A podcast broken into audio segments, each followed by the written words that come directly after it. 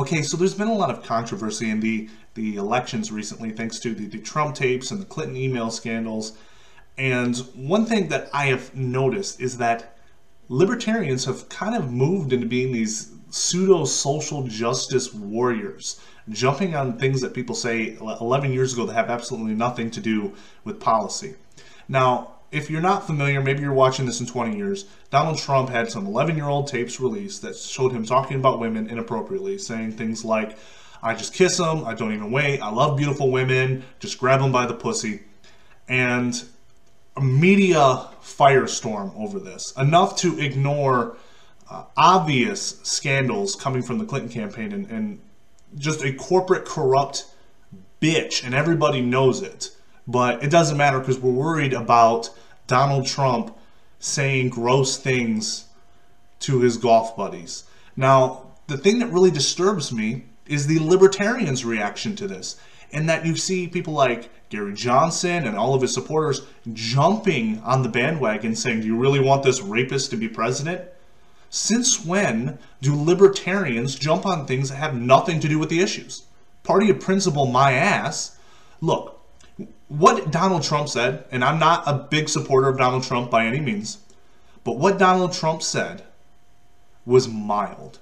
I say worse than that on a daily fucking basis.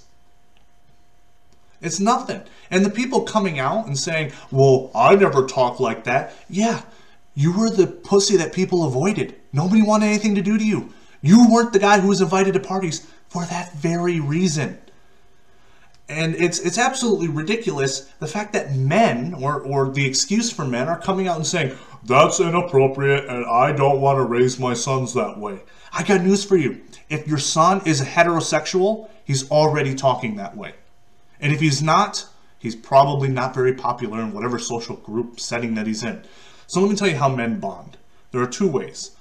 One, we insult each other. Uh, we will call each other out on our race, call each other out on your sexuality. Doesn't matter. We rag on each other. And if you don't fit into that environment and you're not comfortable being ragged on, then we're not going to hang out with you. We don't like you. You're, you're a killjoy. And the second way is we talk about women. And no, not like, well, golly gee whiz, do you see that lady over there? Why, she's a gorgeous one, isn't she? No, we say vile, disgusting, horrible things about women. And everybody knows it. Women know what we talk about. And of course, women do the same thing with men. Maybe not to the same degree, but women do sexualize men just as men sexualize women. And that's how we're biologically programmed. We are designed to sexualize you. Yes, you are, in a sense, and don't, don't take my words literally here, in a sense, a sexual object. Because we are designed, our purpose in life is to fuck you. That's our entire purpose. We live, we fuck, and we die. The only reason we do anything else is to achieve the goal of fucking. That's the only point to our existence. So don't be surprised when we think and talk about fucking you. The next thing that gets me about this is the idea of affirmative consent. Nothing that Donald Trump said actually constituted sexual assault. He said, I don't even wait. I just kiss him. Well, that's sexual assault. No, that's every teenage girl's fucking fantasy.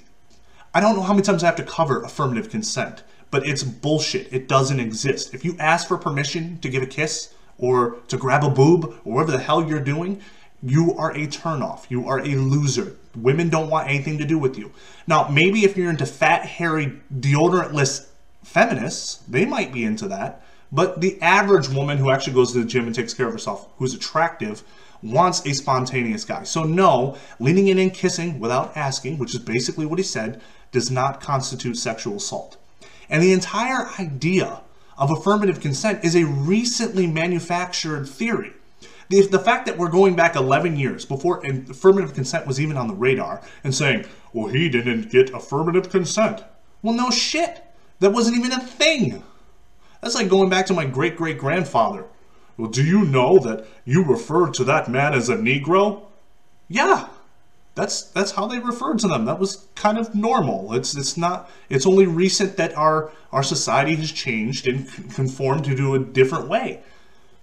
So let me tell you something if Donald Trump is a rapist because he didn't get affirmative consent to reach in and kiss someone without waiting, then that makes me and men like me serial rapists. Because I can tell you, out of every relationship I've ever had, I've never had affirmative consent. And I've kissed, fuck, and choked the hell out of every girlfriend I've ever had. And guess what? They liked it. And the thing that really disturbs me about this is the entire purpose of libertarianism. The entire point is individual liberty. Well, part of that is the liberty to express oneself, even if it means unpopular opinions. Now, people, when they're talking about freedom of speech, they'll often say, well, it only protects you from the government. Yeah, well, technically, but the principles of freedom of speech still apply. I can't say that I believe in freedom of speech if I wait for you to say something and then record it and then send it to your boss or, whatever and just people who believe in freedom of speech don't do that. And the fact is, is that most of the leftists and progressives who talk about believing in freedom of speech would be the first people to use the government to silence you if you say something that offends them. I don't want to see the Libertarian Party moving into that direction, where in attempt to be inclusive to leftists and the Bernie Sanders rejects, that we're going to start policing people's words and calling people out on saying things that are mean and sexually suggestive. Golly gee whiz, how could he say that, Batman? Libertarians do not need to lower themselves to the level of progressives and conservatives in order to beat someone like Donald Trump. Donald Trump's, many of his ideas are good, but many of them are shit. And there's so much ammo to use against him, we don't have to reach to the sky to find it. Okay? All we have to do is mention the wall. Everyone knows that the wall is a ridiculous idea. It, it, it's an expensive program that doesn't solve the solution. His trade policy is shit. It, it's just going to drive up costs for American consumers. There's so much that we can use against him based on what he said about what he actually plans on doing that we don't need to reach and manufacture some sort of sexual assault case against him. Now, the funny thing is, after this tape comes out and during the, the Clinton email scandal, now all of a sudden people are coming out of the woodwork to say, well, yeah, he raped me too. Really? Well, where were you 12 years ago? 10 years ago? Why is it you waited not even until he ran for president? I can understand that. Maybe you were fearful and then you waited until he ran for president and said, no, you don't want this guy as president. I understand that. They waited till the very end of the election, the last leg of the election cycle, before they come out and say, oh, well, he raped and sexually assaulted me which just so happens to coincide with the Clinton email scandals just coming out. But what bothers me is that not just libertarians, but everyone on the political spectrum decides to ignore legitimate issues to talk about these that shouldn't be on the radar, just unimportant issues. For example, why aren't we talking about the fact that Hillary Clinton has openly said that we need to take care of Assad? Now, that doesn't sound like a big issue, but what she essentially just said is we need to start World War III. You're going to criticize Donald Trump's temperament while openly advocating a third world war. It sounds like a stretch, but it's not. If you do, if you add two and two together, we want to take out Assad. Assad is allies with Russia. We want to institute no-fly zones and shoot down anybody that flies over. Guess what? That's Russia. It, the whole idea that Hillary Clinton is qualified in foreign policy is absolutely ridiculous. But rather than talk about those issues, we're concerned with, well, he, Donald Trump said mean things. So tough. Quit being a little bitch.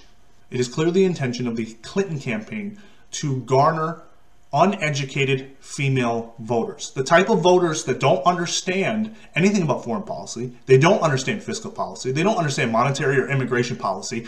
All they care about is vagina loyalty.